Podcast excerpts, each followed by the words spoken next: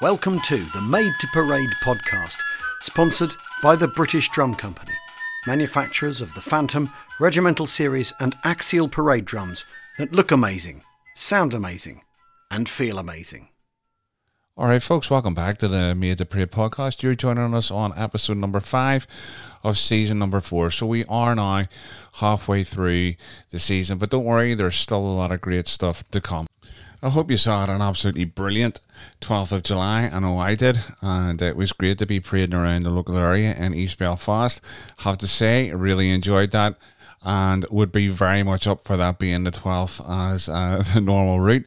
And uh, it was great not having to rush to get up in the morning and actually being done by around about half past two, quarter to three, instead of half nine in the evening. And I know a lot of people really enjoy just walking around their own areas. Maybe we can come up with some kind of compromise with the Orange Order and, uh, you know, maybe do the outward route to the field and then have a maybe a local parade in the evening as the return route. Um, I know that I'd definitely be in favour of that, and I'm sure there might be a lot of other people out there in favour of that as well. Thank you to everybody who listened in to last week's episode from the cultural event on the Shankill Road. Got a reasonably good response to that one, and uh, make sure you keep an eye out on the Made to Parade YouTube channel because the video version of that particular episode is coming up as well. Today we are joined by members of the Cowan Memorial Flute Band from Sion Mills, and uh, they are celebrating their 125th anniversary this year, and it's absolutely amazing to think that there are bands in existence uh, today that are actually older than Northern Ireland itself. And uh, it, it's great to have these guys on and share something about their history, how they've kept things going, and where things are at with them today. I'll be back a wee bit later on, as per usual, just to give you some updates on where things are going with the podcast, who's coming up next, and any announcements that we need to make in regards to what's happening with the podcast, the book, and other things that are happening here at Made to Parade. So sit back, relax, and enjoy the conversation with the members of the Cowan Memorial Flute Band. Alrighty, folks, welcome back to another episode of um, Made to Parade. I am joined tonight by three members of the, the Cowan Memorial Flute Band. Guys, just want to introduce yourselves? Hi, Glenn. I'm Trevor. I'm the bass player in Cowan Memorial. Uh, hi, Glenn. Um, I'm John. I've uh, played with the band for, well, 40, this is my 40th year, but uh, basically I started off playing second flute, moved to first flute, um, been bandmaster now for a number of years. I'm David McKellen. I joined the band in 1959. Played the cymbals the first year. My father was bandmaster, so I know hiding from my father, like so. And uh, started off cymbals, then third, second, first, then piccolo. Been on piccolo now 55 years. Guys, I, I know you've kind of given a wee bit more there in terms of, but how did you all kind of get involved with the band? You know, I mean, is this the first band you were involved in, only band you've been involved in? What kind of sparked your interest, guys, in terms of joining the band? Well, as my father and bandmaster, actually, the McKellen family, there would be 13 of our family connection in the band when I started in 59. So uh, if you're a a male in the McKellen family household, you get a chance to really join, join that. I was saying, it's called St. was amateur flute band at that time. But uh, and I started at seven, the flute, started at nine, but it was 11 before really got on it. But uh, some cymbals, the father would let me into the band. I knew all the tunes. So in a year in the cymbals, then I started fluting in 1961. Dead on. And what about the rest? When did you first get involved? May as well work in sort of age order here. uh, I joined the band in 1981. Um, I was 10, so you can do the math. But uh, my reason for joining, I had an uncle that was in the band, um, Herbie King. He was the third flute player. And always had a keen interest in music growing up. Didn't realize that I would end up playing a lot of music later on, but I just had an interest. And it must have been just that age. I think it was when I was nine, following the band around the village um, when we came home after the 12th of July. And I said, well, I want to do that. And that was the start of the band for me, really. Okay. That makes me probably the whippersnapper of the group here. I've only been five years. Um, Beginner. yeah, still learning. Um, much the same as John, actually. My uncle was on the band. He was a, a first fluter. And um, that would have been around 96, 1996. The band probably was a wee bit light on the ground back then and um, he, I was in P7 at the time, and he said to me, "Do you want to join the band?" And I says, I want a drum. He says, Well, you have to learn the flute first. 25 years old to learn how to drum. it's actually me and me and uh, two fellas from from school, from primary school. Actually, uh, Ashley would be a cousin of yours. Cousin of mine, yeah. So me, Ashley, and Simon, we all uh, we all started to learn the flute together. And this fella Nigel Reid taught us the the Reverend Nigel Reid now of the Tullyallen and Mount Norris Presbyterian congregations, who's well known to the Nelly band circles, especially down around Markethill. So uh, we used to go down to his house in the village and spend an hour learning how to flute and take our music home and supposedly practice then the rest of the week.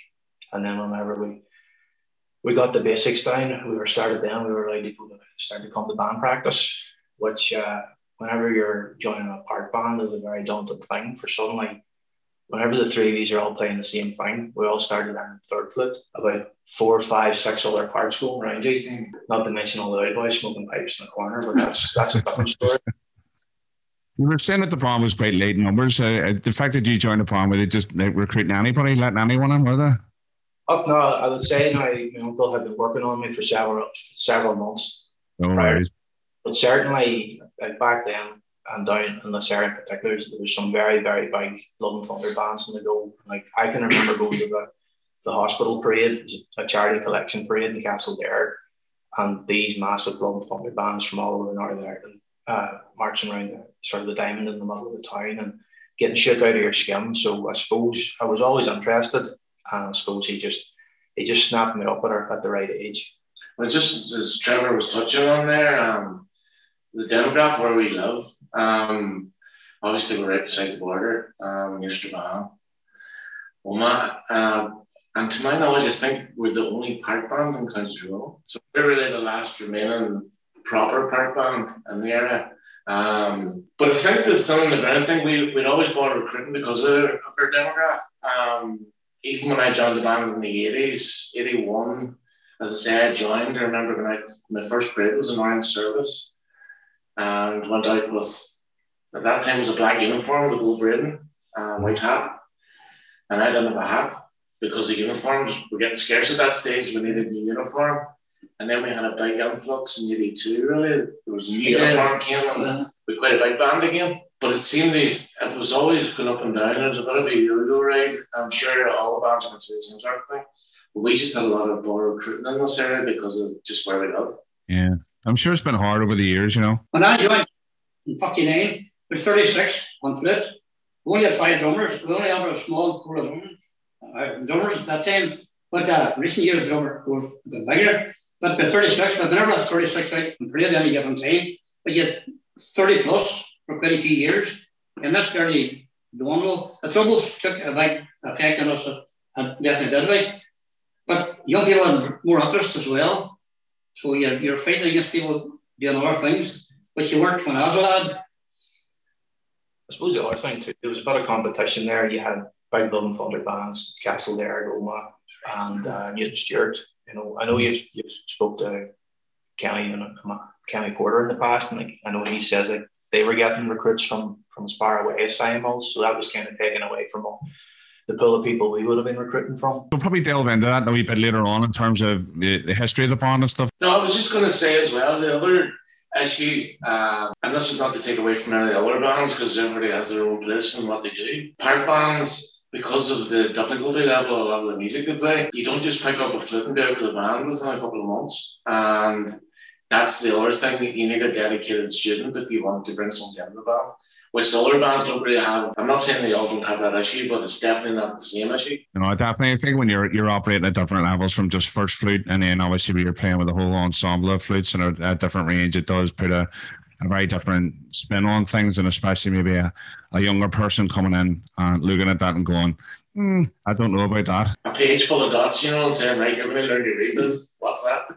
Yeah, I know. That's it. When most bands are going and running off the, the, the spaghetti alphabet and stuff, you know, in terms of uh, turning it to learn tunes and everything. Yeah. What do you kind of remember about those early days when you joined the band? What kind of things stand out for you? What are your, your keenest memories of when you first joined the band? I remember uh, through a parade, we all gathered up in the road village to be a part of the village in the morning. But uh, some of the wise men would come around and hand you half a or two shillings, and that made their day, believe you, That two shillings or hundred pound that lasted you all day then. I just want to clarify that to the listeners that you're you're talking about money. All right. Um, I remember that well. to be fair, they moved up the decimal by the time I joined the band. well, my early days, again, it was it was something for a, a few of my friends were involved with the band as well. We came here to practice. Uh, there was a bit of camaraderie about it. Uh, the older hands in the band would took you under their wing. It got you off the street. Um, I'm sure it's true to today. Uh, very important. And if anybody in the band had seen you doing something you shouldn't be doing in the village, they'd have been the first ones pointing to one side and said, "Don't be doing that," mm. um, which was was a good benefit. Socially, it's a good benefit. Sion Mills, as I'm sure you're probably aware, Glenn, is, would tend to be very a mixed community. Um, would have been growing up with is one of the few mixed primary schools in the country. So the band was always fairly well accepted in the village by all all parties, which I always thought was a, a good thing for the band. You know, and still to this day, very much the way it is. You know. Yeah, definitely. We'll we'll unpack that one a wee bit later as well because I think that that's really useful for people to you know to, to hear about because in, in, in general the narrative that we hear about bonds is that you know other communities aren't really that accepting and it's great to know that there's examples out there that you know tip that narrative on its head. You know, what about you, Trevor? Then, what about your earliest memories? What do you, what comes to mind for you? I think the thing for me was we were sort of like I said, we we, we finished P seven and we started learning the flute. And when we got out the road, then it was it was freedom. It was me and Ashley and Simon. I know you were on a bus away to you know another town or a village somewhere, and you were just left to your own devices. You know, you could go and you know go around the stalls or try and get into the pub or you know, generally you're having fun with friends. But at that stage we'd all you know we'd all gone to secondary school and the three of us went to different schools and it was a way of meeting up with you know fellas that you'd known since you were three or four.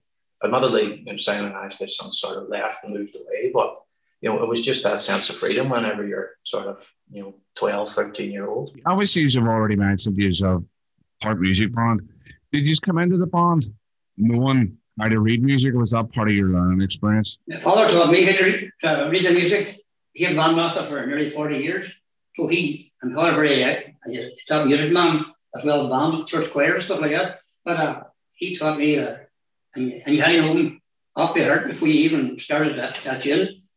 So I was taught that at 11 years of age. Was that at home? Did he do that at home with you? My father actually, uh, we used uh, one of the church halls in, in the village at times. But we also used our house and down the, down the road, the, the man at the house, the name the memorial of Robert Cowan, he had a wee shed right the back of the house. My father would have got lads on, on the back shed as well. And that's what I'm saying. We walked up here in the snow back in them days.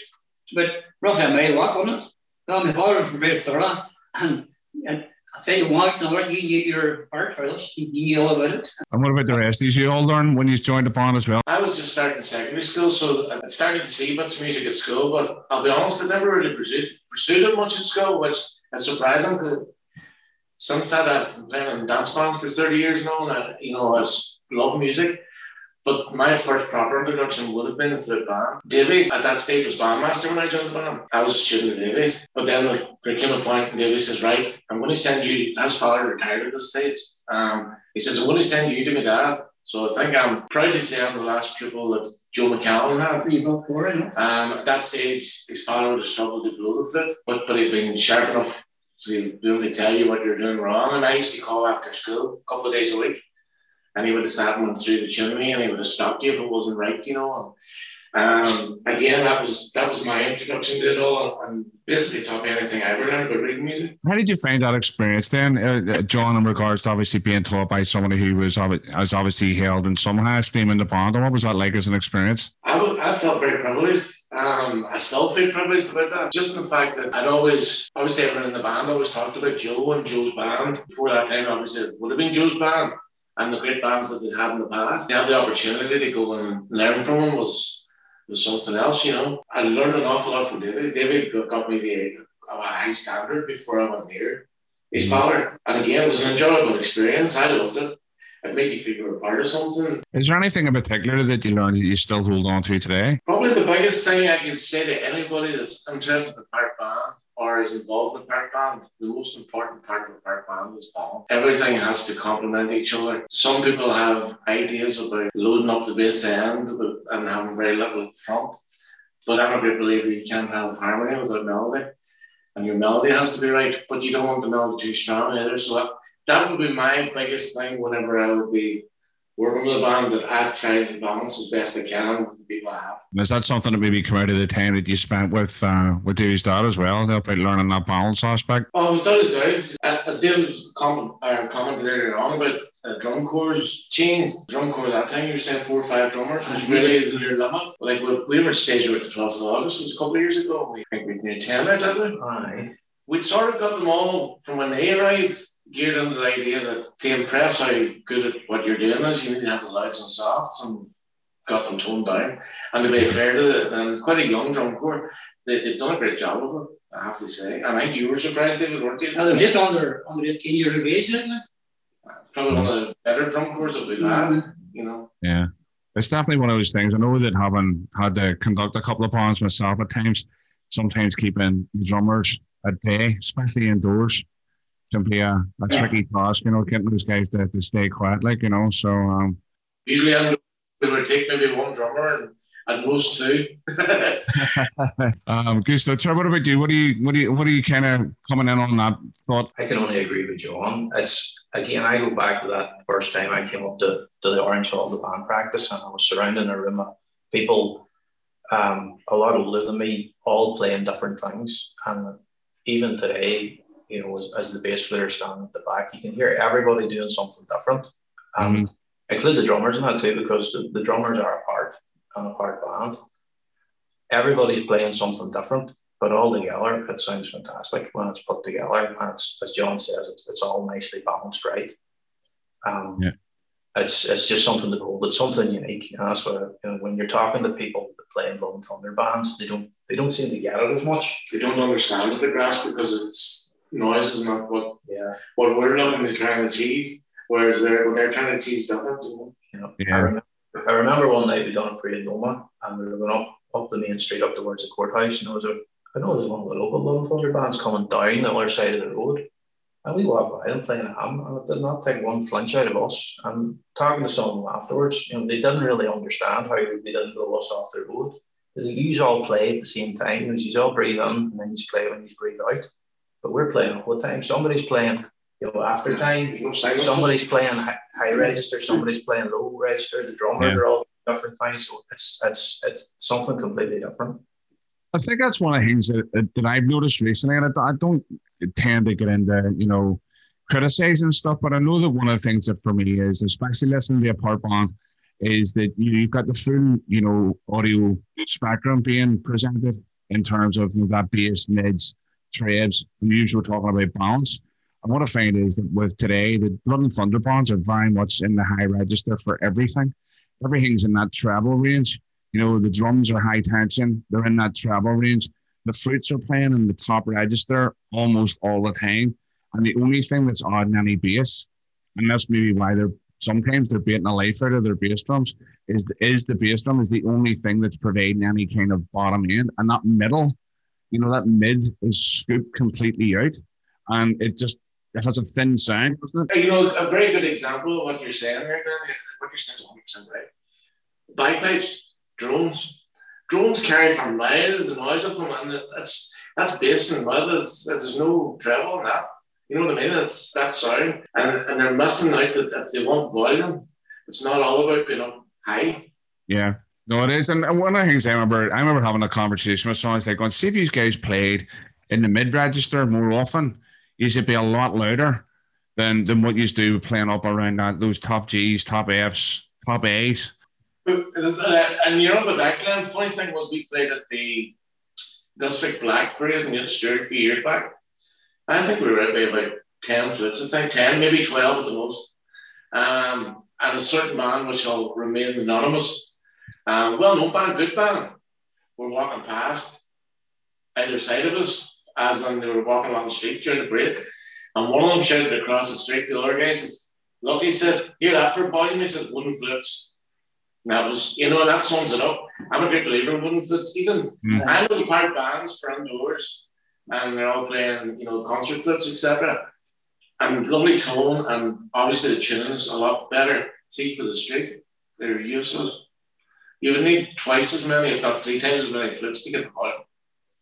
Yeah, no, there is. There's something about that, you know, that even the, a number of bands that I know have switched from those crosset type flutes or the, the, the Cliffy Rays. And I know there's been a few of the Blood and Thunder bands have went to the, the Miller Wick style of thing. And you can definitely tell the difference in terms of what they sound like on the road, you know, in terms of the tone that they're getting and, uh, you know, just their there's a sweet spot with the, the flutes that they seem to be able to, to hit that those the, the metal flutes just don't seem to be able to, to do for them, you know. We struggled for a number of years, David, uh, vouch for this, that obviously the Crown NZ was the, the Rolls Royce. Hmm. Um, I'd love to get their hands on all the Crown NZs over here, the thing, wherever they went to, but you know, there's very maybe one or two floating about now. That's about I I think more of the uh, supply is with the White Rock. the White Rock playing a full set of Crown NZs. For years, we were trying to find substitutes. I remember sending to London, we sent, sent over a Crown NZ to get it made, and it just wasn't the same. And to be, to be fair, Miller Wick have done the best job of getting anything close to it. We're, we're playing Miller Wicks now, and I have to say, um, very impressed. Uh, across the range with, with Wick Fs as well, man. Brilliant. Really happy with them. Yeah, Davey, you were going to come in there, were you? The the pickle that that the present minute, that's, that's the probably only played his head in the band. It must be that must be 80 years old, wasn't it? I think Robert Robert Trent played at this time and Robert died in 1860. So I was playing it long before that. I know Sterling's perfect in it. You know, that's a flip sometimes you you got the scale and you just you know hear we slate and nothing you can do about it. There's always one or two. Way the flip's great. Not right. But the pick was absolutely spot on because Union kind of there. But that comes back to what you're talking about blend and balance, isn't it? You know, and you know, you, I know whenever I played with the the Paul McCart, they switched to Miller Wicks, but they had a very old piccolo as well, and uh, Big Harry Higgins, he wouldn't switch. You know, I was like kind of going, listen, this thing is sweet, and it blended in lovely. Do you know what I mean? It didn't it didn't need any adjustments or anything like that. Really goes down to something about the the quality of instruments that used to be made and uh, what what what they've been replaced with with now. I mean, we're blessed with a couple of decent, you know, makers of flutes and stuff. You know, I think you know, obviously Miller Wicks do a great job. Uh, I think Peter Worrell does a great job with, with his flutes as well. And then there's obviously the the, the, Milliard, um, the Molam flutes as well. I think you know are, are pretty decent. You know, the Regimental play a full set of, of, of those, and they're a pretty pretty sweet set of flutes as well. You know, so we're, we're we're not stuck for for good manufacturers anymore. Not anymore, no. But we did go through a party in the eighties and nineties, and mm. we struggled that period of time trying to get anything decent. Yeah. So maybe what we can do is maybe talk a wee bit about the sort of the history of the band there, guys. We're heading a wee bit into that, and I think there's maybe some nuances with with the Cowan Memorial that maybe set you apart. You have talked about being part bond, and then obviously you know mentioning that you're still playing the wooden flutes and everything. So maybe we can uh, delve a wee bit into the into the history of Bond, give people a bit of an insight into when the bond started, you know, and some of the things that you've went through over the years. Because obviously there's a range of experience there in the room, um, going all the way way back. Not obviously saying that you're ancient, Dave, either, but um, you know, you've obviously got um, the senior head on there. And uh, maybe we can delve into some of the history of the bond and some of the things that makes the Cowan Memorial unique never done a historian really for the early, early stuff. So maybe right. started all off at the beginning. Uh, well, in the beginning then. Um, I'll tell you, this this came about, Glenn. Um, we're 125 years old this year, um, which, you know, as you said, ties in with the sort of the Northern Ireland centenary too nicely. But um, actually, it was our 120th anniversary five years ago we started thinking a wee bit more about our history, and I kind of took it on myself to actually try and figure out, you know, when we started and what our early history was, because you know, being so old, it's passed out of memory now, and mm-hmm. it actually came up around the same time as a as a very old and long served worshipful master of the lodge were attached to it, passed away as well. So the earliest record there is of a flute band on Sion Mills is 1896, and we kind of take that as our accepted anniversary date. So that makes us 125 uh, years old this year. So it was back in the 1890s. You're talking that's second home rule bill, you know, home rule crisis territories. Mm-hmm. There was, especially in this area, there would have been a real uh, explosion of uh, orange lodges being set up uh, in this area, and so Sion Mills was no different. As John's mentioned, the village that you know where, where we're from here, it's always been a very mixed community, and that's kind of the way it always has been, and, and supposedly still is. It was set up as a as a village attached to the the linen mill, which was in operation since the 1830s or something like that. So it was around the 1890s. Uh, there was an orange warrant issued to a guy called John Lindsay and Sion Mills. Now, nothing really happened for a few years, or there's definitely no record of it. But certainly then, 1895, this Orange Lodge sort of sprung into operation. And then 1896, and it's there in the local newspapers, the 12th of July, uh, Sion Mills Orange Lodge was there with their flute band. So that's the first actual written record of us. Um, we're very lucky, actually, there's a photograph in existence. It's probably 1898, 1899, again, of a local 12. And uh, there we are. It's proper. Now it's it's a print. I'm guessing of a proper you know glass plate photograph taken from back in the day. Lovely sepia tone thing. And you know there there they are as sort of you know the I suppose uh, the sons of William Flute Band. I suppose they were taking their name from the lodge. A lot of young boys, probably sons of the Orange Men and all the rest. Very simple, you know, probably more five one key flutes, out rope drums, big, massive, looks like a cast iron triangle, something that was probably made in the was still about me. God love all the young cubs that had to carry that thing. But uh, there we are anyway. Um, again, lots of young cubs, couple of couple of outer hands. Our first bandmaster, the guy that kind of probably founded the band, was a was a man William Houston from Sion Again, officer in the lodge and all the rest. So um, and I suppose that's that's the way we continued. You know, a large band, you know, from the start, as as mm. most bands are, are in the in the early days. Um, there's a record actually that comes from like the Lodge Minute books, I think it's 1927, where they, they talked about a reorganization of the band. And it seems at that point we became a part band. Um, you know, we definitely seemed to expand out into all the parts. And definitely any any records that was after that the recurring word in the newspapers is swing. So obviously there was about a about a melody and a harmony going on then. Okay. And how did you come across all that info then, Trevor? Where did you have to go to, to, to, to dig this out? Um, I've got to hand it to David McCallum here. Now, David has a lot of photographs, and again, you know, some of the stuff he would have he would have told me, especially getting back from his father's days. And again, I mentioned the late Gamble Moore, a, a, you know, past master of the lodge. Certainly his father would have been a Leonard. Leonard would have been, if not a, a founding member, a very, very early member and a drummer himself. Uh, a man that was actually uh, recognized for his bravery in the First World War. Actually, there's a, a, lot of the rest of the Glen that comes from from old newspapers. There's some very good records of, of local newspapers down in, in, this part of the country. And uh, there was a lot of Saturday mornings spent in, in the library going through those. Um, needless to say, I was single at the time. I was going to say, I'm sure you're ill health that. Um, there's actually a very a very poignant uh, article. It's the 12th of July. I can't remember. It's 19, uh, 19 trying to remember the year, maybe 1917 actually. So this is still First World War, and there's mm-hmm. you know it was it's actually the first 12th that was held for a number of years. Because obviously so many men were away off fighting. And it does talk about you know, it was a small district level 12th, not like what we're probably going to have this year. And it does make reference to, you know, some local bands are made up of boys. And it sort of is a pointed remark. And the Sion Mills Flute Band was made up of only nine fluters. So it actually kind of implies there where the rest of our band was. They were probably in France and Belgium. Mm. Uh, unfortunately, we don't have, have great records of you know people that maybe went fought, served, or died.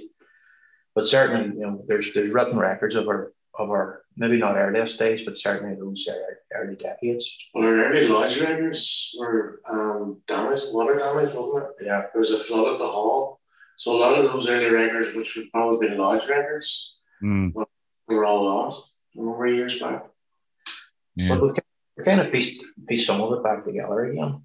Um, It'd be pretty so, cool if you could find some of that stuff that linked people to the war and you know what the fallen, you know, in terms of the first world war. That'd be really amazing if you could do that, wouldn't it? Yeah. We've, we've talked about different ways of maybe even trying to remember past members of the band here. But again, that's sort of a working process. Yeah. Our progress. My grandfather, uh, Joe McKellen, he is named after my father named after him. In fact, Joe's my name as well, but he was a founder member of the Lodge in 1885, wasn't it, remember? Yeah. And uh, he died in 1833, and a massive funeral. And now, at the cutting of his, of his funeral on the house, out of one of the local newspapers. Was uh, one of the biggest funerals seen in the area at that time, like. But uh, we had a pretty big lodge back in them days. But, uh, over the years, the lodge don't get it. But there's a McKellen in marching from the first day that the band played in 12th of July up to now with, with, with lodge and band. So hopefully I'm not the last one, but you never know. Mm. Do you feel that? Do you feel that weight of history on your backs a wee bit? You know, the fact that your band is this old and you have delved a wee bit into your history. Do you, do you feel like that places any kind of weight on your shoulders? The, the one in terms of one keeping the tradition alive, but also doing something to ensure that it continues on long after you guys have been here. Well, just to touch maybe on my sort of more recent history from the 80s when I've been involved with the band, which probably throws a bit of light on this as well, really. As I said, 82 was probably a, a more of a bumper year because we got a new uniform, numbers were up. Went through stages, numbers dropped again. Um, one of the one of the issues again, and this is probably coming from a band being so old, there's a lot of there's a lot of aged members um, over the years. So you, you're always losing a few people because of that. But the other problem is the band can become very set in its ways. Mm. Um, I went through a stage probably in around 87 or so, where the band really had got to the stage we were 12th of July, Black Saturday, Orange Service. And I was coming sort of at 16, so I had a real keen interest in it at that time. So the problem you run against then is that you're trying to play a very high level of music with people that have capabilities of being very, very good musicians who are meeting up four times a year to play these tunes. Mm. And I found it very frustrating and briefly ducked out for about two years and learned to play bagpipes. Yeah. But every 12th when I would have been coming home, I would have landed in the village with kilts on, I would have joined in the band, I got a flute of Davy and, and jumped on the ranks and played the village with them in the evening. Mhm.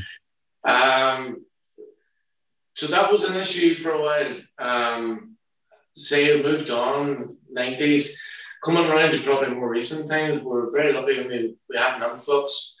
Again, a couple of families really. Um, we've got involved, young membership, very keen, dedicated to practice. And we ended up probably, and I, I think David would agree with us, probably since his father's time, we probably had the best band we've had in 40, 50 years. Uh, the sound, tunes, Worked a lot on the tune, learned a lot of new tunes, which would sort of been stuck with the same tune for years. Put a lot of work into it and took ourselves to a, a, a lot higher level than we've been in years. And there's been a lot of fun to get there. done a couple of competitions as well, and quite a few concerts, and that helps to, to improve you. Don't know age you're improving until you, till you hear about a record of what, what you playing, that particular competition or I can be a bit of a taskmaster at times. The, the competition thing, to be honest, um, we got invited to some of these things as opposed to going looking to do them. Mhm. And we only ever wanted to do them for fun. Uh, we never wanted to take too seriously. The thinking, my thinking and, and general thinking from everybody here was that we practice, we're picking those tunes, we'll do them, we'll play them to the best of our ability, we'll go and enjoy it out. We don't really care what happens after that. And that was really the way we've done it. Um, no intention of being a competition band because that's another stress that and wrong. But going back to what you're saying, yes, there was years that the band was on its knees. We thought about maybe having to go revert back to first flip because we've been in the band so long. You're scared to walk away because who's going to come and follow on to do what you're doing, and you don't want to see the band fall after so long. So, like, to answer your question, I, there's, a, there's a big weight on your shoulders. Yeah. It's more responsibility, I think. Thinking back to what has gone on for so many years, And you have it here in your heart. You have it in your head, you have it in your heart. That's, mm. that's where a bandsman has. If you're not in your heart, you're not a bandsman. So that's, that's no not how good a player you are, if you haven't got in your heart, well, you're not a bandsman. No, I hear what you're saying, and, and I, I, I suppose for me it adds something different, you know, in terms of you know the the fact that there is that long history connected to the bond and it's a especially if you end up having some level of responsibility for the bond in regards to playing and looking after things and possession leadership you know you are going to feel something slightly different you know and obviously a lot of bonds and the you know currently are experiencing sort of 50 60 year anniversaries and stuff you know and uh, but that's a wee drop in the bucket with with, with you guys and where you come from. So it's uh, some bonds are heading in that direction, but uh, it, it, definitely sounds to me like you know there is it brings something else to, to the table. One of the things you did mention there, Trevor, was that you know, the bond initially was under the Sons of William, which was the name of the lodge that you were attached to. Where did the bond's name change? Well, as David mentioned earlier, for a time we would have been known as the Sion Mills Amateur Flute Band. And largely, we still haven't gone pro. Mm-hmm. But uh, I think the, the, the name Sion Mills Amateur came about probably around that 1927 mark, whenever we reorganized as a part band. And there's still actually a drum, uh, I think it's a drum line out in the hall here that actually still says the big crest painted on it. Uh, Sion Mills Amateur Flute Band. Well, that's a trophy. we must have won a competition and it says Sion Mills Amateur Flute Band on a. So it gets wheeled out for a laugh every every year. okay.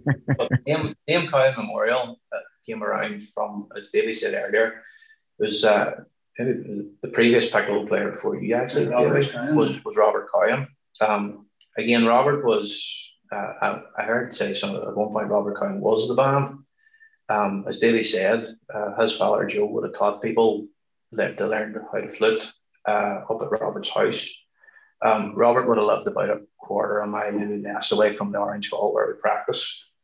He was uh, he was an orange man. He was a black man. He was an apprentice boy. He was the caretaker of the Orange Hall. I think he was a he was B special. He was a he was a lot a lot of things. he was a piccolo player as well, and uh, I suppose one of our absolute most senior members, uh, Foster Patterson, who again like David can maybe remember, Robert in the band says the play and it was like a bird singing in your ear.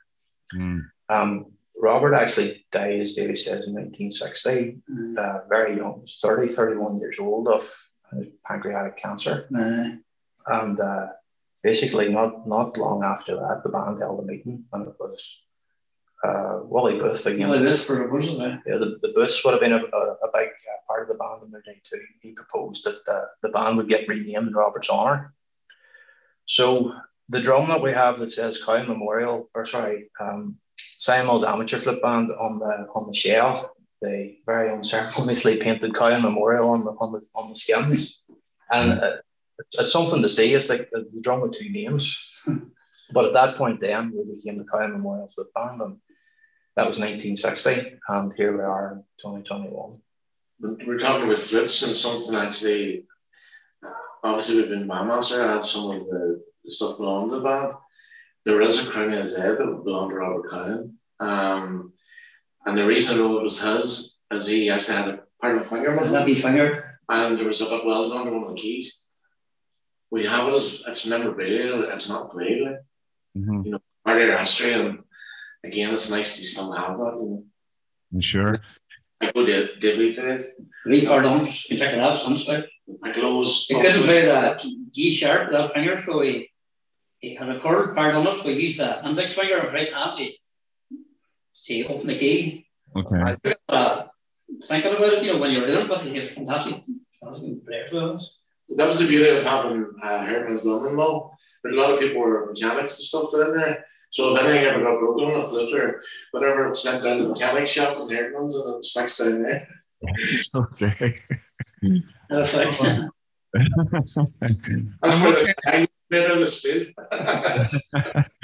what kind of connection is there apart from the name of the band? Is there still a connection with the Cowan family to any shape or form, or is that long gone? Robert was the last. He had a, he had a brother played in the band, but he went to Scotland.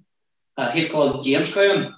But uh, the, the, the band was, the, there was a lot of family connections in our band, actually. Will's the McCallum, there were the Ashenhursts, Harpers, Pattersons, uh, who else was there? Half the village at one point. Uh, Gibbons. Gibbons. And uh, if you had them all up, you have a man on your phone with, with all them people and, involved, you know, and quite a few were all on at the one time, but they're spread over a long number of years as well, you know. And then if through history now, they mightn't be able to say name, but there's there's roots there. Come down.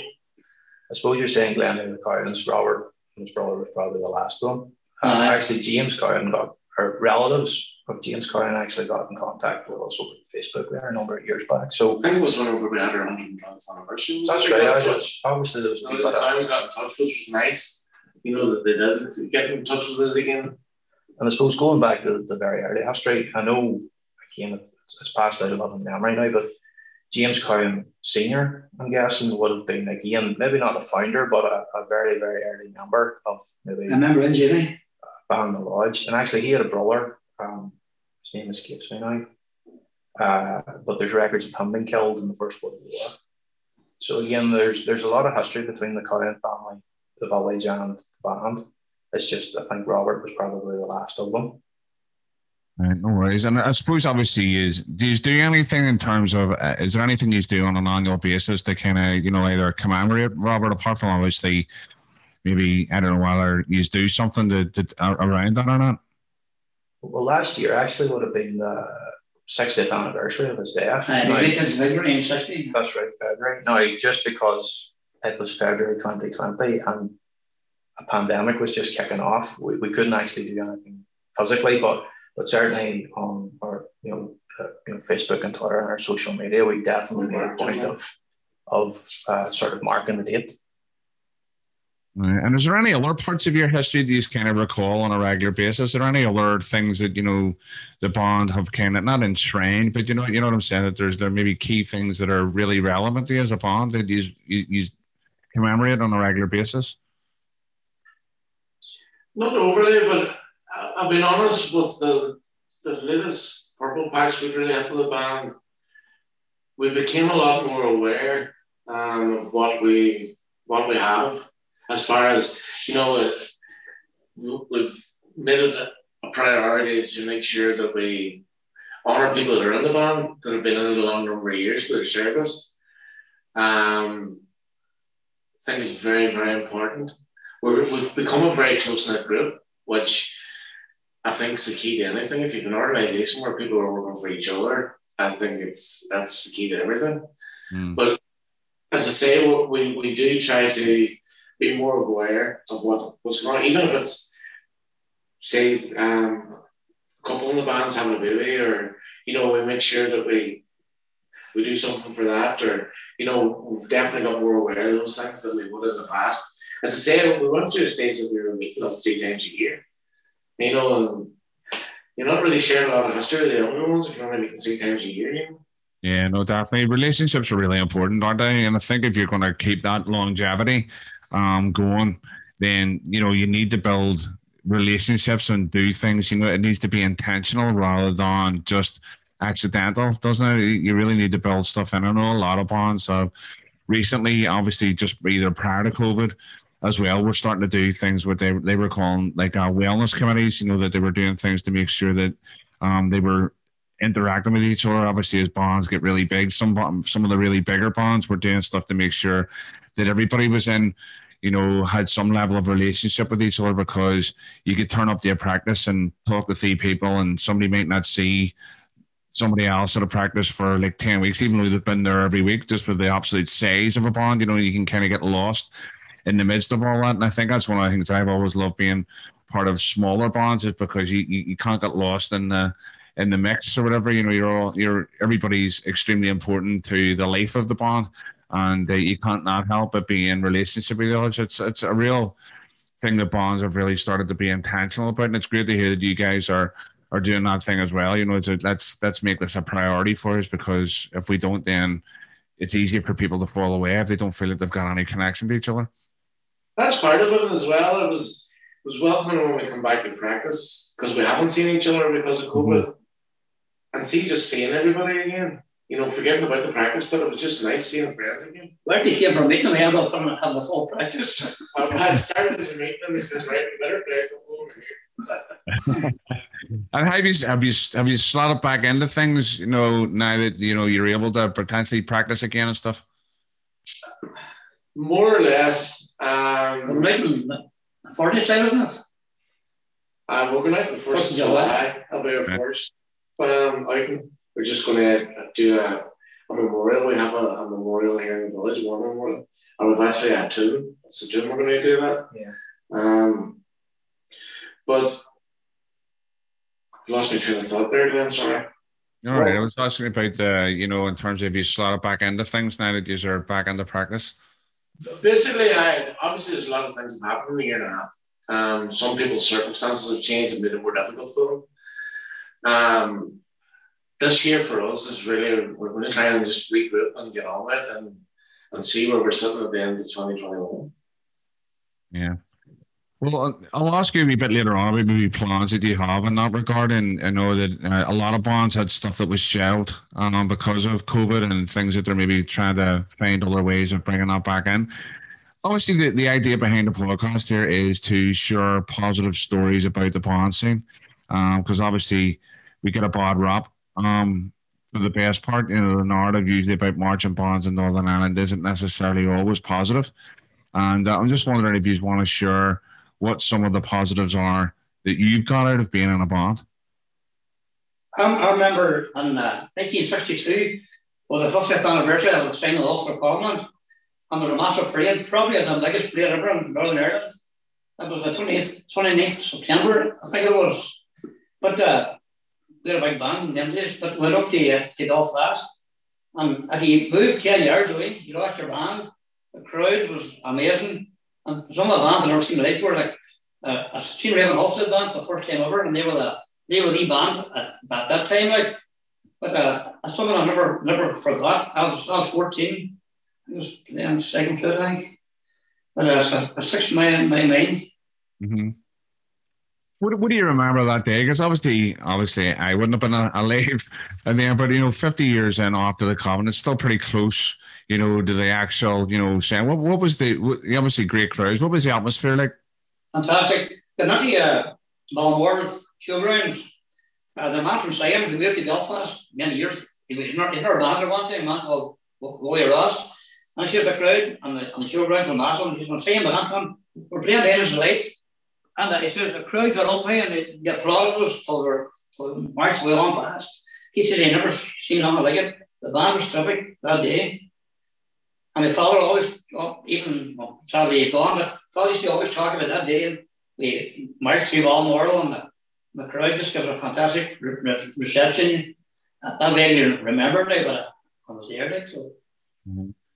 What would you What would you say? You I know that's maybe a, a great experience that have had. But what would you say that you know that you personally, Davey, have got out of being a member of a band? What What, what way has it influenced, or what way has it positively influenced your life? Well, I love music.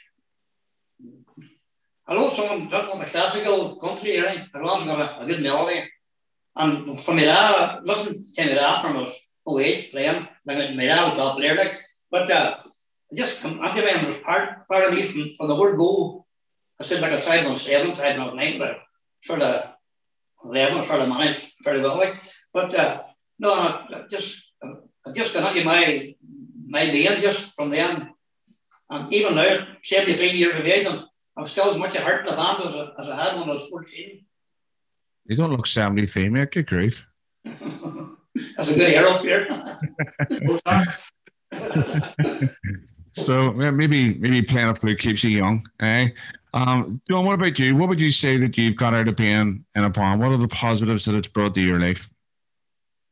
Um, again, I'm like Davey. Uh, I have great love for music. Um, I have all my life. Uh, it gave me a basis reading music.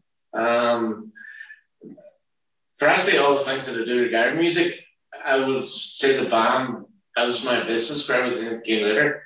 Uh, I've been able to read music, timing, blend, all those things. Um, so that was the musical side of it. As far as being, it's a positive influence. It's been a positive influence in my life. Met a lot of friends. Um, because the type of band we are, as I said, and you always had a, a senior, we'll use the word senior, amount of people in the band, players in the band, there was a discipline. Not not as their authoritarian discipline, but they were they were looking out for you, but they were also teaching you at the same time. You might not realize it when you were young enough, but you realize it in later years. They were they were trying to teach you right from wrong. As I said, they would hit you in the ear if they like you're in the village doing something you shouldn't do, you know. But you basically got yourself into a big family.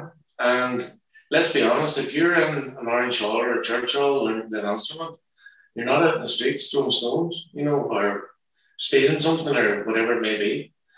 Um, as I say, that would be my the biggest thing that I would say the band was influence on. John, what about you? I suppose on a very personal level, and we're just talking about this at practice to learn. I, I met my wife, at, at, you know, at a band parade. You know, that wouldn't have happened if I wasn't in a band. Um, again, as John says, uh, made friends, you know, made family quite literally uh, through this band. And above all else, it's it's a you know learning an instrument is a life skill. I didn't learn to read music at school. Um, I learned it here band practice. You know, learning to play, you know, learning to play flute. You know, it's it's, it's easy carried. Uh, it's and it's a great distraction from you know from from work, from you know just from from life. You know, just to be able to pick it up at home or, or come up to band practice for an hour or two and just you know do something really enjoyable with friends and family. Um, it's, it's it's just great. Well, did you find yourself picking up during COVID a lot? You know, in terms of lockdown side of things, was it the instrument something that you reached for regularly, or? I have to be honest, I, I I wasn't, but that tends to be about me anyway. Just for the fact that, as I say, I, I played in dance bands for years, and I got the stage where you're out every weekend playing with band. The, the guitar and the and the, the van or the trailer all week because you didn't want to look at it because you got enough of it the weekend. Mm-hmm. So I, I was a bit like that to a step back. But that's as I say, that's just me. Um, it is a great out, as Trevor was saying, see, for uh, during COVID, people are talking about people's mental state, you know, the mindfulness and all this sort of thing.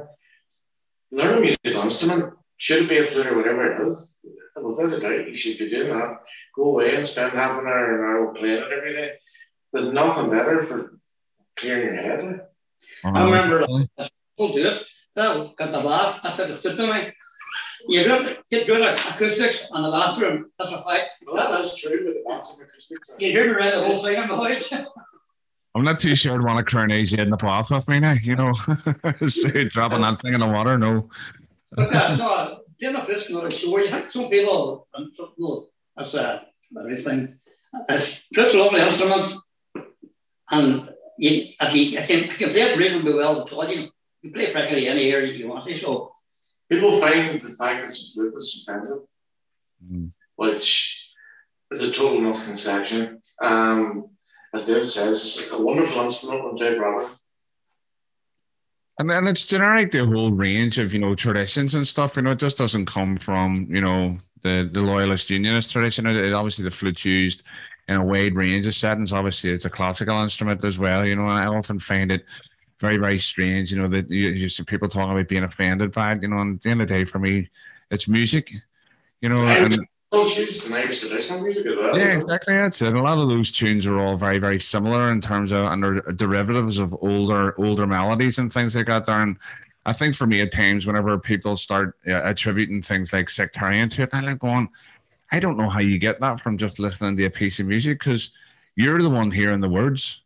You know, you're the one who's maybe looking at, at this a different way. All, all that's all that's happening here is a band's walking past you and playing playing some music and uh, it's your perception of what, what's what's coming from that because I, I, I had this conversation with a whole pile of people recently and stuff and they're going all oh, these sectarian bonds and I'm like going what where point out to me you know where the sectarian element is you know point out to me where all oh, they're playing the site.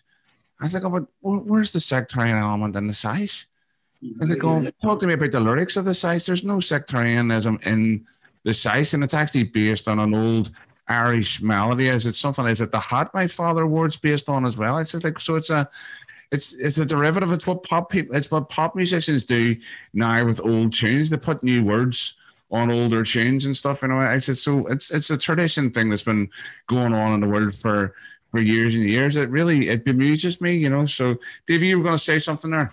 I was a tune that we play the Boulders Entry. I'm sure you hear tell of it. Oh, Uh, there- we got that from a, a Catholic band. They're a Catholic part band in, in our village. And they were probably just, obviously, shortly after the Second World War. Parts, technical first, second, second, eight, you got this, you got this. But we got the, we got the 1930s, I think, from, uh, from them, the Bulgars Entry. Is it not? And not we're playing our. I, I, there's stories that maybe David can confirm this that at that stage they used to share instruments. Oh, you know, if the, Catholic, if the Catholic band was there today, that we would have lent them stuff, and then they came back, and that was going on. They're called the Blowhards, probably a nickname, obviously, but they're saying someone I can't remember the name. They're saying Teresa, I'm not sure. So help each other out. But they're all locals, local people, you know, they're, that's why but they live in Huntley Dale Village. People get on, people Mm-hmm. get on ideas, but politics, but I've never come out anti-hatred, but like that. Yeah.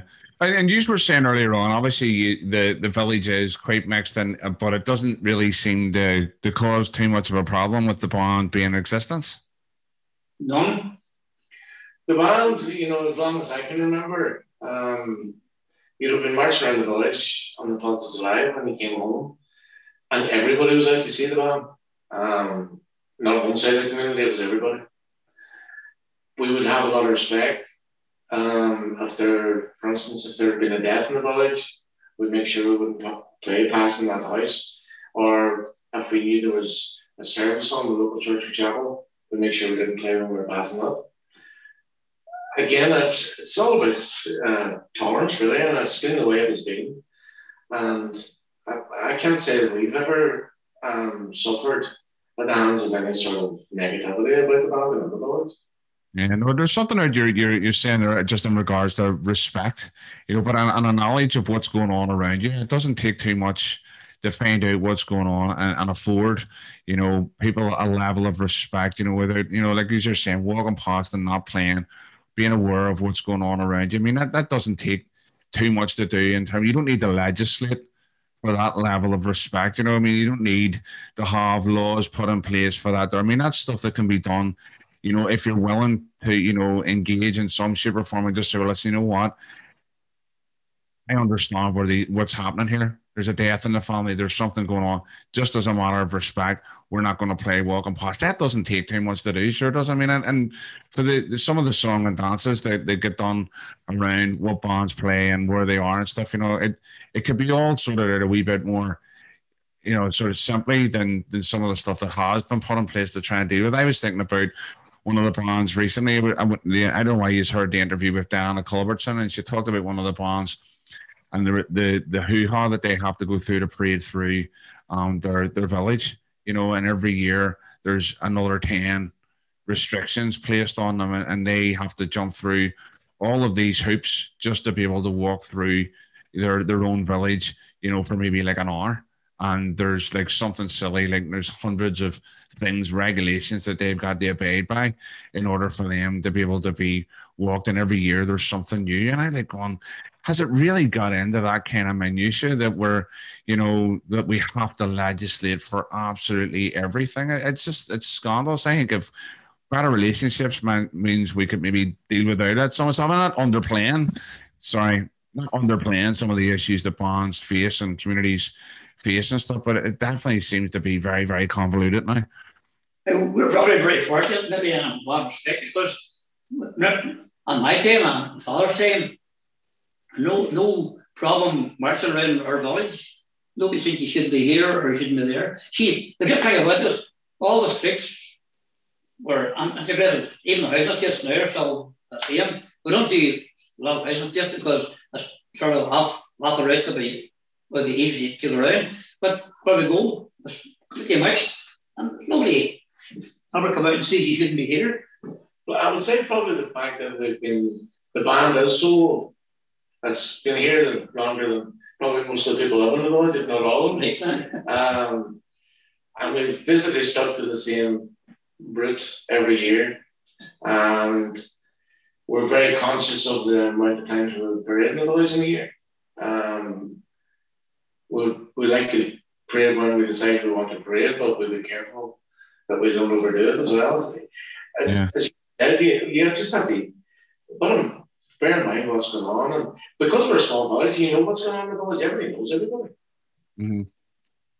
You should mention a few things in regards to tunes there. I think you just mentioned you mentioned one Burglars Entry and uh, also I think did you mention Dennis Delight? It's like Yeah. favourite.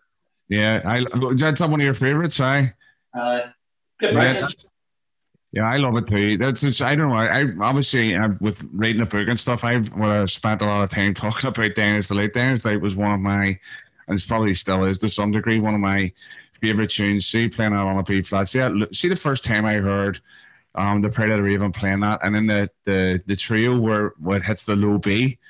I was just for me was just like it was like magic going off in my ears. I was like kind of going, what is this? I absolutely love this. So anytime anybody mentions Dennis Delight, I'm kind of I'm in on it and going, good stuff. It's nice to be able to be connected by a tune. But what about other guys there? What what about some of your favorite tunes? What have you what do you love playing? Well, one, one, well, one of my sort of standing favorites has been Trevor Sang. Uh, again, for the same reason. The, the trio on it's fabulous. Quite a difficult tune, but fantastic trio. We've, we've started to play a lot of William Love, Yep. Uh, well, uh, Orangefield, and Moore Street, and great melodies, you know. Yeah. Uh, but most of it, most of our tunes all date back, won't they? To Uh, the Sherry, the early 19 Royal Union, all of them. Royal Union, Old Chums, you know, a lot of stuff and all. Yeah, no, it, it's good stuff. I mean, I, I love an old an old march. One of the ones that I, I nobody seems to really play anymore was I used to love playing True and Trusty. Cracking wee number, and uh, very few people play it. And then another one I was talking with a, a, a guy recently saying, "Well, what would be one of your your top three marches?" And one of the ones that was was controversy. I We, we heard that. You should heard that way back when I was wee cold, but it never got off off the off the ground. Remember when Yeah. they found marched in the house? It's a brilliant tune, absolutely. Like, Again, trio on that's absolutely amazing. And another one I just came across recently. I've been spending a lot of time talking with Laurie Johnston, and because I've been doing some composing and stuff of, of a, a CD project underway of original marches that I've been writing. And uh, and he was kind of I said, "Listen, I'm looking for some inspiration," and he put me on a tune called "Under the Stars." I don't know if you've come across that but No, it is the best for you in a march that I have ever heard in my life. It is so good. Check it out. If you go on to um, Avondale Flutes and Drums on uh, YouTube and check out Under the Stars, it is an absolute wonder march. It really is outstanding. And the music's available on uh, William Mullins' website at the, the Pfeiffer's Cave. So there's a full set of full set of parts there for it as well. Check it out, guys. They're really brilliant, brilliant stuff. Trevor, what about you? What's your what tune floats your boat? I have to say, I'm sitting here thinking of all the stuff in the bag, and there's not one thing whenever John calls it, I go, I'm not again. Um, no, I have to agree with John. Trevor Sang is my, you know, I love playing it. I absolutely love that thing. Uh, an abiding memory for me, actually, for a whole pile of reasons. Um, back when we got our, our current uniform, 2015, I think it was. Um, You're the story. um, we we kind of we ended up dedicating the uniform not quite at the start of the season, but not quite in the middle of it, and we kind of had one of those patches where where everybody was itching to get out in their new gear, but there wasn't really any anything too local, so we ended up going to Castledawson. They parade up there, and um, Castledawson a bit like us, and uh, we landed, and they says, "Look, uh, we'd like you to lead the parade." This night can't get much better. You know, we're out in our new gear, know, lead the parade. Oh, this is great, lovely, lovely summer evening, and we we just we just beat round Castledawson doing our thing, and we come back round to the start, and I can close my eyes and still see it. Cookstown Sons of William were forming up at the tail end of the parade, getting ready to go, and we were just coming round behind them, uh, you know, coming up behind them just to finish. Mhm. And we were we were playing Trevor Sang. We just had the trio. Me and my brother play the bass, and the bass part of it is absolutely lovely. It's it's if there's a piece of music I have to put my, my hand on and say that's my favorite, that's the trio of Pure Sound. And we were belting it out of our two bass flutes, and the entire Sons of William turned around to see what was coming up behind them. So that's that's sort of my abiding memory of True Sound. But there's there's things in there like Cross and Crown. It's a That's so that's. it's a it's a Hamlet song. Lovely harmony. It's actually an extra three hundred Yeah, or something. it's, it's, a, it's, it's a lovely piece of music, but everything that they, John says are like Orange Field, Old Chums. Duke Street, Duke Street's lovely. Alan. Yeah, Uh, Duke Street. Wow. Yeah. Big Duke Street. Um, trying to think what else. Fire Director. Fantastic. Yeah. yeah. Difficult tune. uh, Senior service, Norwich one. Senior service. Started playing up there a couple of years back. We were actually just went out for COVID. We were in Oswald. Right. Okay. Yeah. Oswald's one of those ones that for me, the only my last memory of Oswald is actually hearing it for the first time, but was by the Parade of the Mail. Believe it or not, you know, um, the wee Glasgow band. Um, making a comeback as well. I don't know whether use or that they're they're back on the road again. Um, after thirty years away, so they are. So they're they're coming back. And uh, but I remember them playing Oswald. But they did. Uh, they I remember one hearing them one time, and they at the, at the introduction on Oswald, they used to hold that pause out after the first phrase for absolutely ages before they came back in. You know, so it did, did, did, did, did, did, and then it just went silent for ages. And then they had to wait on the drummer bringing them in, and the drummer would have waited for ages. And people were thinking, "If these guys forgot what they're playing," and they brought it back in. You know. That's all. no, but you, you mentioned a lot of William Love marches there as well. Is that uh, you know is that a conscious thing in regards to you know obviously William Love being a you know a local man and you know in terms of writing a lot of marches there? Because you mentioned Senior Service, you mentioned Orangefield, you mentioned a lot of tunes that are by, that are by William Love. Well, I would say probably, and David might be able to say more about this.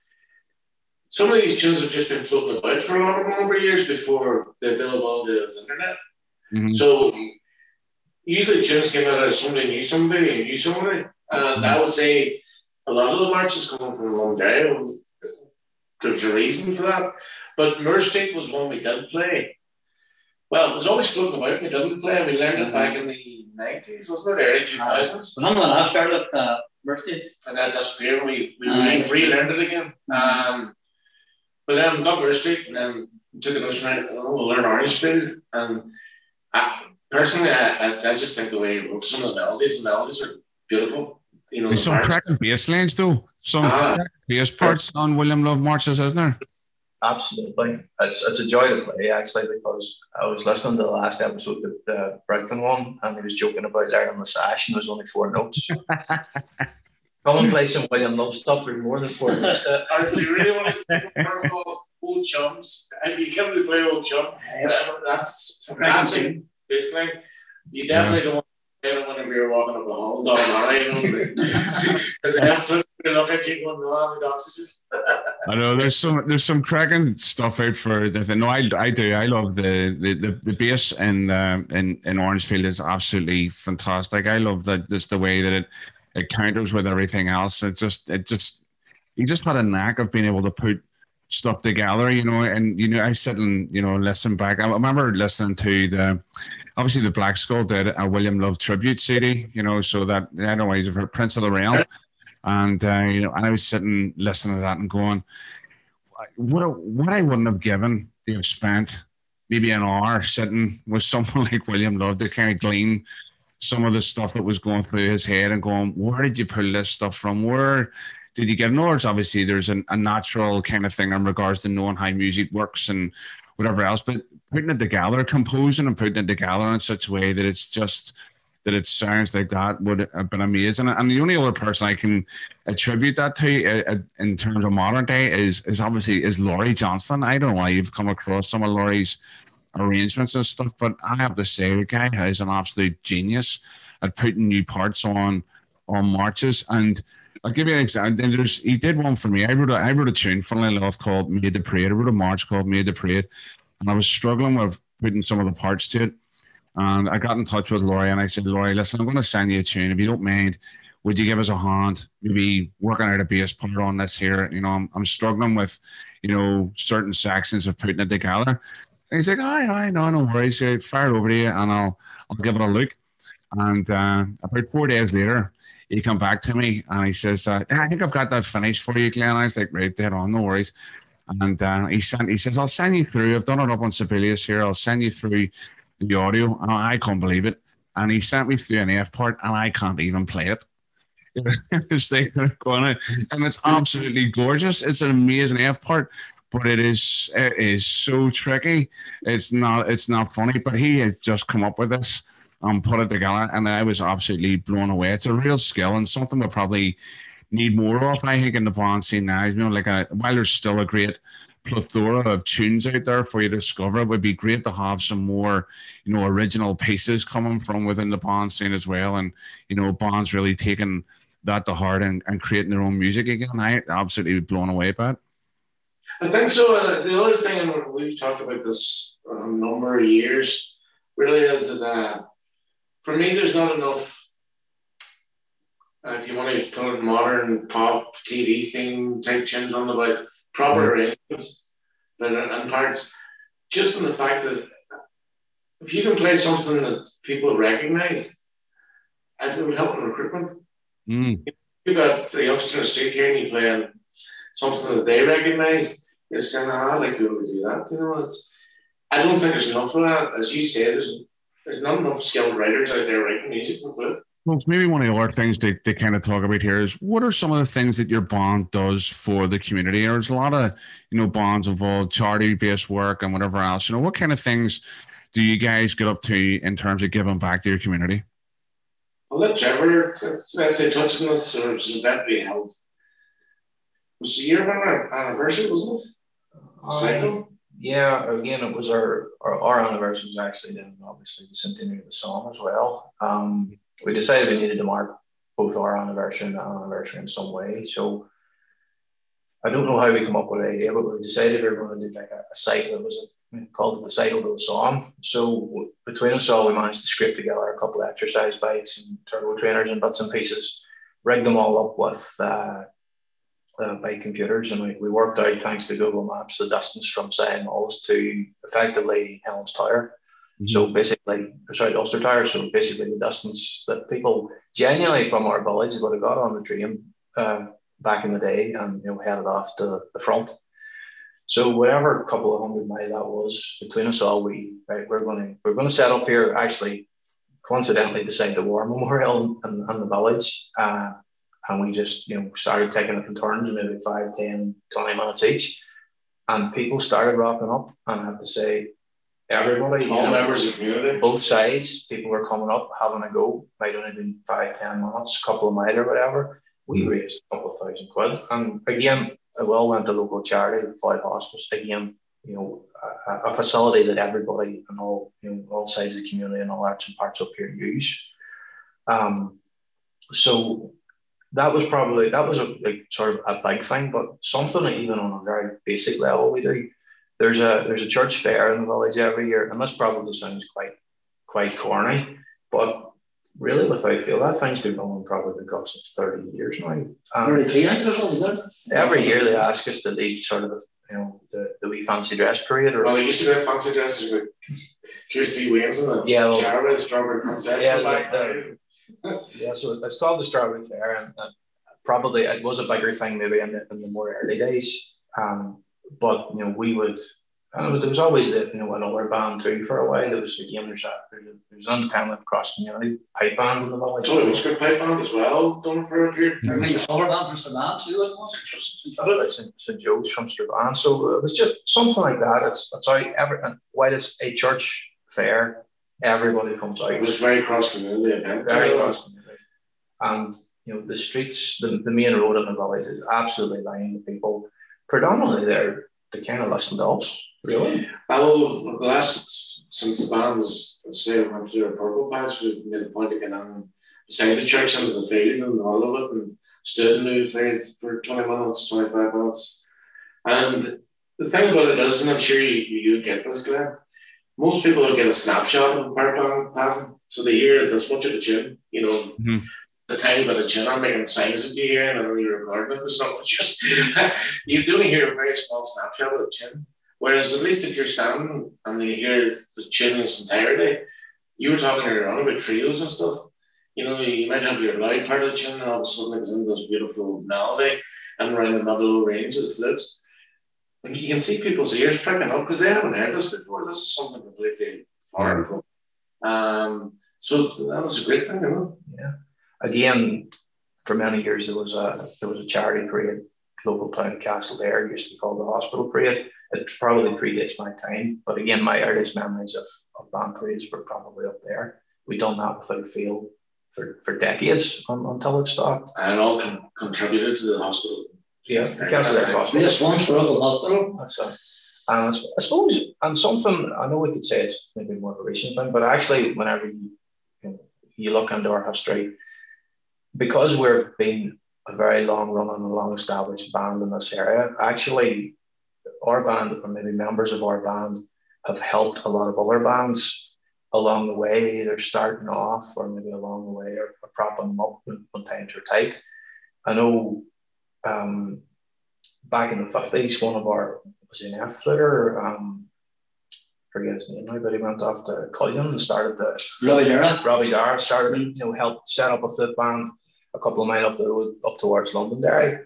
You know, back in the eighties, things like the like Patrick Crimson Defenders down here, and that was guys from, from Sion, you know, and more recently, Bracky, um, yourself and Richard Donald. Uh, Eden. Oh, Eden, sorry, not Bracky, sorry, Eden. That's it. And that, that is in the last couple of years again. You know, Protestant boys as well.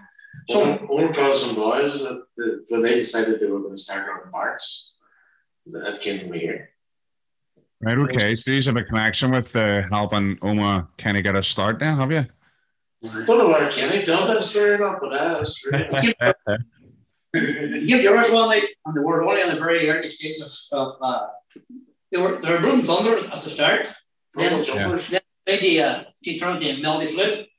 Give yours. I remember two of the tunes that the as, as recorded. Me playing was uh, Dennis Lake and uh, Galathea. Mm-hmm. Remember the Temptation tunes? There are probably other ones. I'm quite, quite sure there's other ones. I don't know if they played uh, Galathea, but they certainly played Adena out in the road. Sort of. I think they started just in maybe a couple of seconds. I think. Uh, on the back row or something like that, and then obviously it's progressed to where they are now. Um, yeah, I'll have to go back and listen in on the the Omagh Protestant Boys episode and see whether they, they give you a mention or not. You know? well, you, you can correct it so you can. I see Trevor just coming into the screen door give me a, a, a nod that that wasn't the case, uh, but. Uh, no, but it, the, the thing is that you know it's good that you know that the bonds do do that because I know whenever I was growing up, there was a real sense of for me, the rivalry between especially the melody bonds was was intense, and things were kept a secret. You know, you didn't let anybody know what tune you were working on. And, I, I, remember, you know, whenever the guy that taught me to play through Terry Hamilton, I remember he was bringing in a batch of tunes at the time, and it was like, under no circumstances, play these in the street on your way home. You know, do not let anybody know that we're learning these tunes. And uh, yeah, for the fear that someone else would get it on the road before you. And uh, like so, the tunes that we were, I remember the tunes that we were learning at the time. We, we learned we learned um Belphegor and uh, and then we learned uh, Queen of Battle and Vendetta, and no one was playing. No bonds that I know in terms of melody flute bonds back in that time were playing those tunes. There's two we played back years back, Vendetta and uh, Belphegor. Yeah, yeah. We dropped them over the years, like, but didn't play them.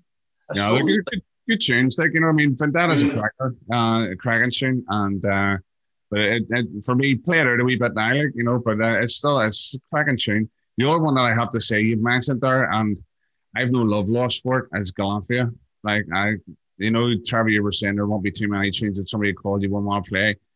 Somebody calls Galathea, and I'm like, go, I'm running for the toilet. Arrows playing. it's like a, it's like a tradition here uh, we're not. We're not. It's not the first time people remark that we have our own way of playing it. Uh-huh. Oh, don't get me wrong. We read the music, we play it, uh-huh. but we get a bit of swing in it. It's, it seems to be a bit of our own, you know. You know what? It's great the more it is great the more march but I just any time that I, you know, it's just one of those tunes for me as they kind of go on seriously. Galanty again. I don't know why you were watching the virtual bomb parades, but I think there was one night they were doing the virtual bomb parade and they had them all, all near enough all of the melody bomb videos that they showed that night was a bomb playing Galanthi and I was like kind of going, for God's sake, come on. You could have picked another tune other than that. And it's one that I messed around with. I don't know if you've heard the Ballymacarrett Defenders CD, but I, I, wrote a different set of part, well, a different part to for the trio. And, and that there, so you can kind of find that. I find I wrote a different counterpart for the, the trio in Galanthi just to kind of mess it up a wee bit. And uh, if you if you find their CD somewhere, you'll hear my wonderful attempt at trying to, to rearrange the whole uh, the trio. I said that's what's wrong with you. You've ruined the tune. my, I need to. I, the, my four-year-old niece Emma has that CD. I'm going to have to try and steal it back off her to find out. Don't be, don't be letting them around here. They'll confuse them. Lately worried she's turning into a defender fan. But the thing, Whatever time you decide to quit, play a couple of tunes for something well, not play Glanford that one night. Brilliant! It's one. It is one of those things. See, whenever anybody, even it was really funny too because the the video that uh, whenever I was um at the, I was at the Squeak Seymour parade. And the Raven were coming down the road, and I was broadcasting live on the, the Made the Parade channel. And uh, the Raven were coming down the road, and I was like, kind of going, well, okay, here's a here's a good band coming now. What are they playing? Yeah. I was thinking, going, I'm would you hear too often, you get fed I was like, oh my goodness, you could have picked a better tune, like you know, seriously. I'm gonna get slagged for for saying that, but you know, you do some tunes you kind of get you get sick to death of. For me, anyway, I I Galanthi is one of them for me. I really, you know, as I say, I'm always like hand up, blank hat, and toilet, please. You know, so um, next in terms of obviously you've, you've met, we've talked a wee bit about tunes and stuff, and we've talked about um, the fact that you are a part music band. Are there any bands that you guys really admire? I will. I admire a band from Ballymena, Richmond. Killswater, good band. Mm. They're well known top hard bands on the country. And then like Ballyroan and Ballywalter and young bands, but there's some big Killswater, well, they're good bass ends will have. Mm. Very good. I suppose you can't go past the Hamilton, the Churchill, and bands like that, you know, um, very, very high standard. But what I would say, Glenn, and this is a more recent years thing, you know, what used to be Blood and Thunder bands, everybody's up their game. Mm. You know, the the quality of music you're putting out now compared to in the 80s, you know, has definitely improved an awful lot there's a lot of really good bands out there now, which yeah. you couldn't have maybe said so much in the 80s. There was a lot of bad bands out there in the 80s. Yeah, no, it goes back to what these guys were saying earlier on. There, there was, you know, maybe a, a sense that in the, the, sort of seventies and eighties, where Blood and Thunder bands really started coming to the fore, it wasn't really about making, you know, good music. It was just about making, it was making loud music, wasn't it? It was just, a, it was more of a, a protest thing. And I, I heard the, the guy Gordon Ramsay talking about that, you know, the Blood and Thunder is almost like the punk of the the bond scene. You know, it was that kind of rebellious, you know, noise. Let's make a noise. Let's protest. There's lots of stuff going on around us that we don't like, and we don't, you know, want certain things to be happening. And and, and the Blood and Thunder style was a, a response to that because it's the only here's the only place in the world that you'll find that style of you know march and bomb music is the Blood and Thunder thing is is is unique um, and to, North, to Northern Ireland's march and and stuff. But one of the things that I have noticed a lot is the amount of what would be considered Blood and Thunder bonds using parts. You know, I mean, the Pro, East Belfast Prairie Boys doing a lot of part based stuff. Gertrude playing some amazing stuff with parts.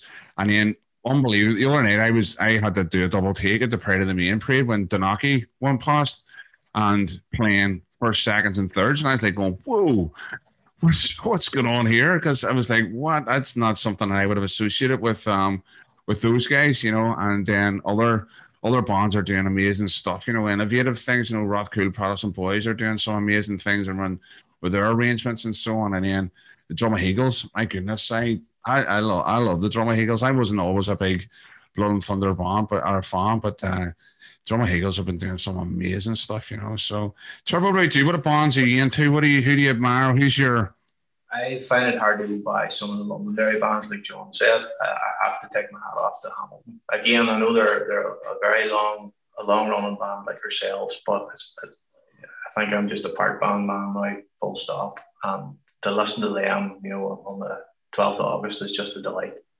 Mm. Yeah, no, I, I, have to say, I have a lot of time for the Churchill. Obviously, I spent a lot of time with those guys and stuff as well. They're top class band. And one of the bands that I'm, I'm always sad that that's no longer longer with us is uh, was Ravenhill.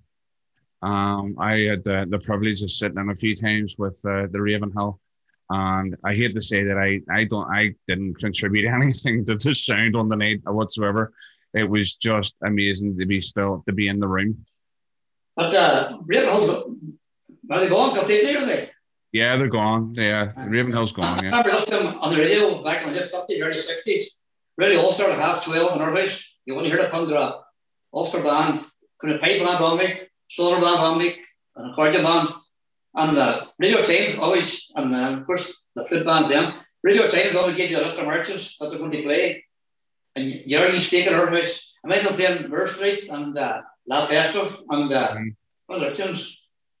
I think Dales Light as well, you know, at different times. Like you had a uh, Ravenhill, Argyle Temperance, and uh, Ulster yeah.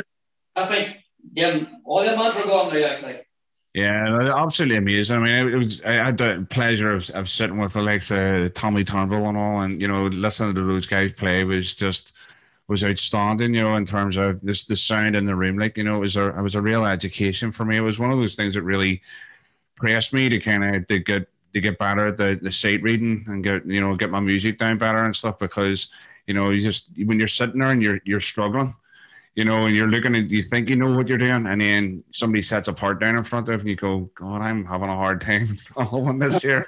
I need to up my game a wee bit. You know, it really, it really pushed me to, to, to kind of, yeah, improve. And I think that that's one of one of the things that I'm really loving from the, the conversation that we've had here, um, lads, is that there's there's a couple of things that have come out, and I think that are really key to the maintenance of the scene. I know you we talked tried to talk a wee bit about you know the the weight of the tradition of the band and the history of the band on each. But you've, you've touched on a few things. One of them, in terms of keeping the scene alive for me, is musical excellence. You know, being able to make sure that you know that what we do is good.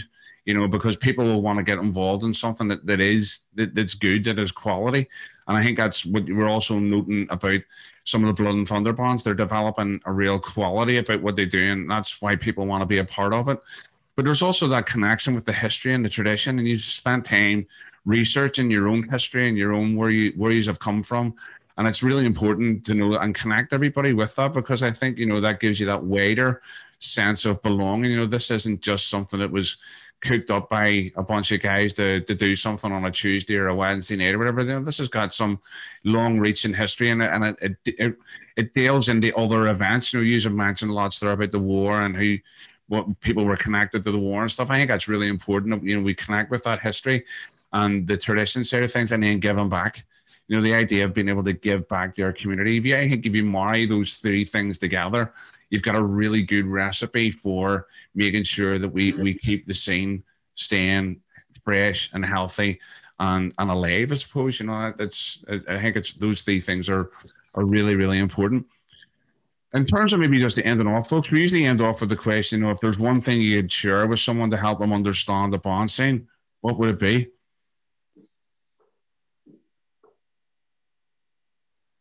Well, there's one thing mind, great comradeship, which is actually over the years, and two people have fell out. Eh? Can't be found anyone in the band really, but that's not the point. But there's always good comradeship, and that that just doesn't be with a band. When you're out and about, that's still you learn a lot about how to get on with people when you're young and when you're in a band. That's your way out. I'm a Sunday school person well. That, that was the way out and about.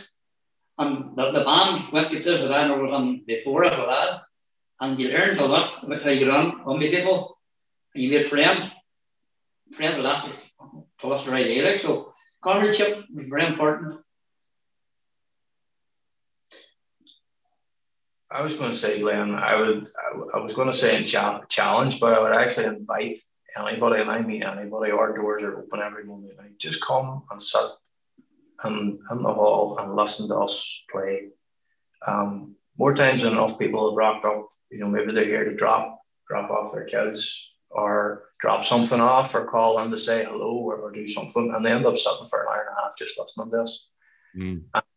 Again, as John says, like whenever you're out in the road on the parade, people hear you for only about 30, 40 seconds as, as you approach, pass, and go by. Sit and listen, sit, come sit and listen to you know marches and hymns be played, you know, from start to finish, you know, three, four, five minutes long, and actually hear what we do. And you can actually challenge and say, well, what's offensive about that? You know, that's that's music, that's proper music. I'm not doing down any other bands or any style of music, but I would just say, come sit and listen and you know, judge for yourself then what, what you think. Sense of belonging.